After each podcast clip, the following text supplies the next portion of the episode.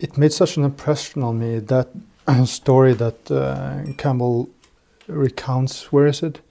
Uh, well, it's in the Hero, Hero with a Thousand Faces. Mm-hmm. I forget the name of that. They always have names. These characters who has been. It's one of those stories where he's been in the mountain with the Mhm. maiden or you're with the king, whatever, in the mountains, and and uh, time passes, and then the person asks, "Can can I go and see my family?" Yes, but you must not do this or this, right? Yeah. So he is told that he can do that, but he must. Uh, he's, but will, he will be sitting on a horse, and he must never touch the ground. Mm. And he comes back, and when he's sitting on his horse, he loses his glove, and he reaches reaches down to pick it up, and the minute that happens, uh, I think that what, what when when it just you know turns to dust, Oh. because what happens is that what what has has happened is that those sort of like two years or whatever in the mountain Yeah. is the same as like two, three hundred years in society. And I've been thinking so much about this, and I suddenly realized what this is about. How you, because I, I actually understood it through an, another um, uh, story that he, he uh, talks about when he talks about the, the Grail legends.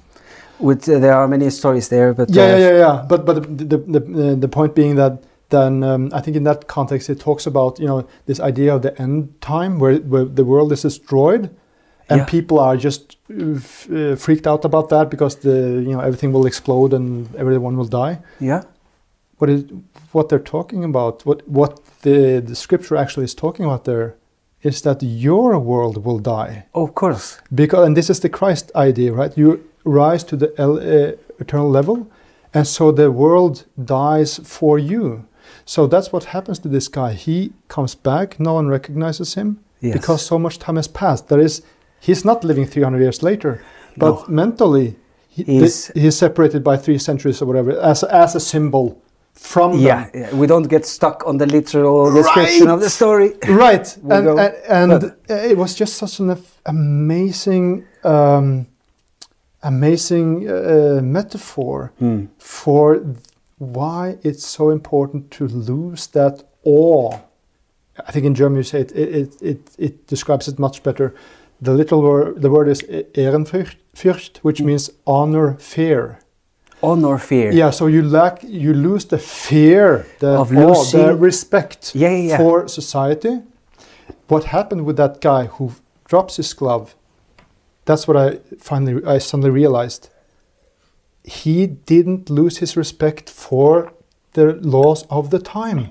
Yes. He bent down for the glove, a symbol of society, because he valued it more than the eternal perspective. It's like Christ should say, "Oh my God, I, I forgot to send in my my tax uh, returns to the, the Roman authorities, or whatever," Yeah. and then he wouldn't be on, the- on that level then he does. He, then he doesn't die on the cross, and then he doesn't resurrect in Yeah. the eternal landscape or an immortal, timeless, eternal life. Yeah, Uh, those stories, like the one that you have just told me about the glove, the same it happens with the story of Parsifal, and when Yeah. when he has the first encounter with the with the Fisher King, the wounded king in the castle. This, this is the yeah. Gra- this is the Grail Castle. So he managed to get there uh, at a very young age, but still become already a, a very well prepared knight, but quite young still. And uh, when he goes there, uh, he sees that there's a celebration, a feast in the castle with a lot of people there, and then the king, the, the fisher king, the wounded king, is sitting there. And Parsifal sees that there's something that is uh, affects the king. There's something that he's suffering of. And he noticed that. But instead of asking the king, What's, what hurts you? Mm. He reminds the, the advice from his mother to always behave like a proper knight. And a proper knight never asks unnecessary questions. right.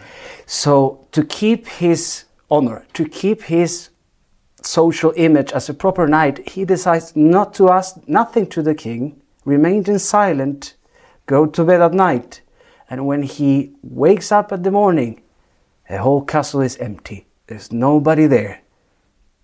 And then he goes out from the castle, gets the horse, goes through the bridge, and then I think there's a, a voice that comes and says, Go away, you goose. and he turns back, the castle is not there. Yeah. And after that, he has to walk through the wasteland, walk through this dead earth where everything has died for him. Hmm. So he cannot find the grail, he cannot find anything that calms his uh, uh, anxiety and his, uh, uh, well, the sense of guilt of having been there and not have been at the level of it, the situation, and have not asked the questions. So he has to, the world has died for him. And then he has to go through the world trying to find the grail again. And well, that's when the story continues. But Yeah. Yeah. he missed the point of keeping himself into his position instead of going and asking a question coming from the heart, which could be Yeah. to go into the more eternal landscape. Yeah, it's somehow reminiscent. reminiscent. I think it's to that point. This thing, uh, um, I don't know if I've mentioned it. That's also some, something that really stuck with me. you know, Mm. it's because it, it's so uh, absurd. Uh, it's it's a type of irony that Ibsen uses in a way where which is not slapstick or, or sarcasm or, or camp, but it's it's a way to sort of twist things Yeah. uh, this, this thing about uh, uh, the gods. Where, uh, how does he formulate it? When the gods, when you realize that the gods are just like sort of signs or whatever that point to something be- beyond them. Mm. When you realize that the gods do not exist, then Yeah. they laugh. Ah, that's just such, such a mind blowing uh, way of phrasing things. Mm. That the, you know, when you're not, not stuck with a literal understanding, Yeah. then it opens up. Then it opens. Yeah. Then then you don't get the the, the, the problem of uh, Oh. of getting stuck of looking at myths or uh, or um, eternity uh, as something as something old that was told hundreds and hundreds of years before and it's just you know fairy tales yeah, but that's something in many of these uh, myths um, that are eternal and uh, wherever you come from and wherever you born uh, wherever you come from you have access to these stories and and if you don't get stuck on the on the Yeah. on the literal because then the myths of the grail and everything is just knights and princesses and dragons fighting each other and trying to find a holy cup that we don't know if it's there or not. No, but it's if you if you start thinking like you do, like you did now with the glove and, yeah. and Well, as Campbell does. as Campbell does, and, and we are also trying to do it. Um, Yeah. Then, then it's the the myth. Uh, you bring the myth to Yeah. life, and then you can integrate that and start living a, a mythical, no more eternal life, yeah, as an opposition with some of the things that are going on today. and that and that An uh, alternative. Exactly. Um, I just yeah, but there's one other story too. Uh, Mm. uh, well, yeah, I think we can go a little bit into the, you know that's the story of Iron John. Yeah. Robert Bly writes about it. Uh, Iron John, the book about men, Yes.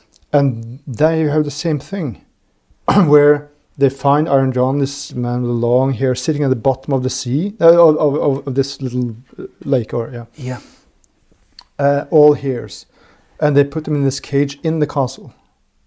hmm And then uh, the the uh, the prince, the son, little boy, has this golden ball. Yes. So, yeah. And uh, you know he plays with it, and it rolls over, and, and then Iron John takes it. Uh, he says, "You know, can I get, can I get it back? yeah. No, you have to get me out of here." You're very but, but the- dangerous. But, but the key is under his mother's pillow. And Why? he has to go and get it and not, not tell her.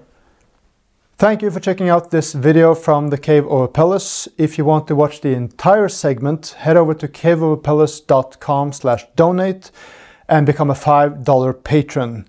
Then you can access our masterclasses, bonus material with our guests, painting videos, and more.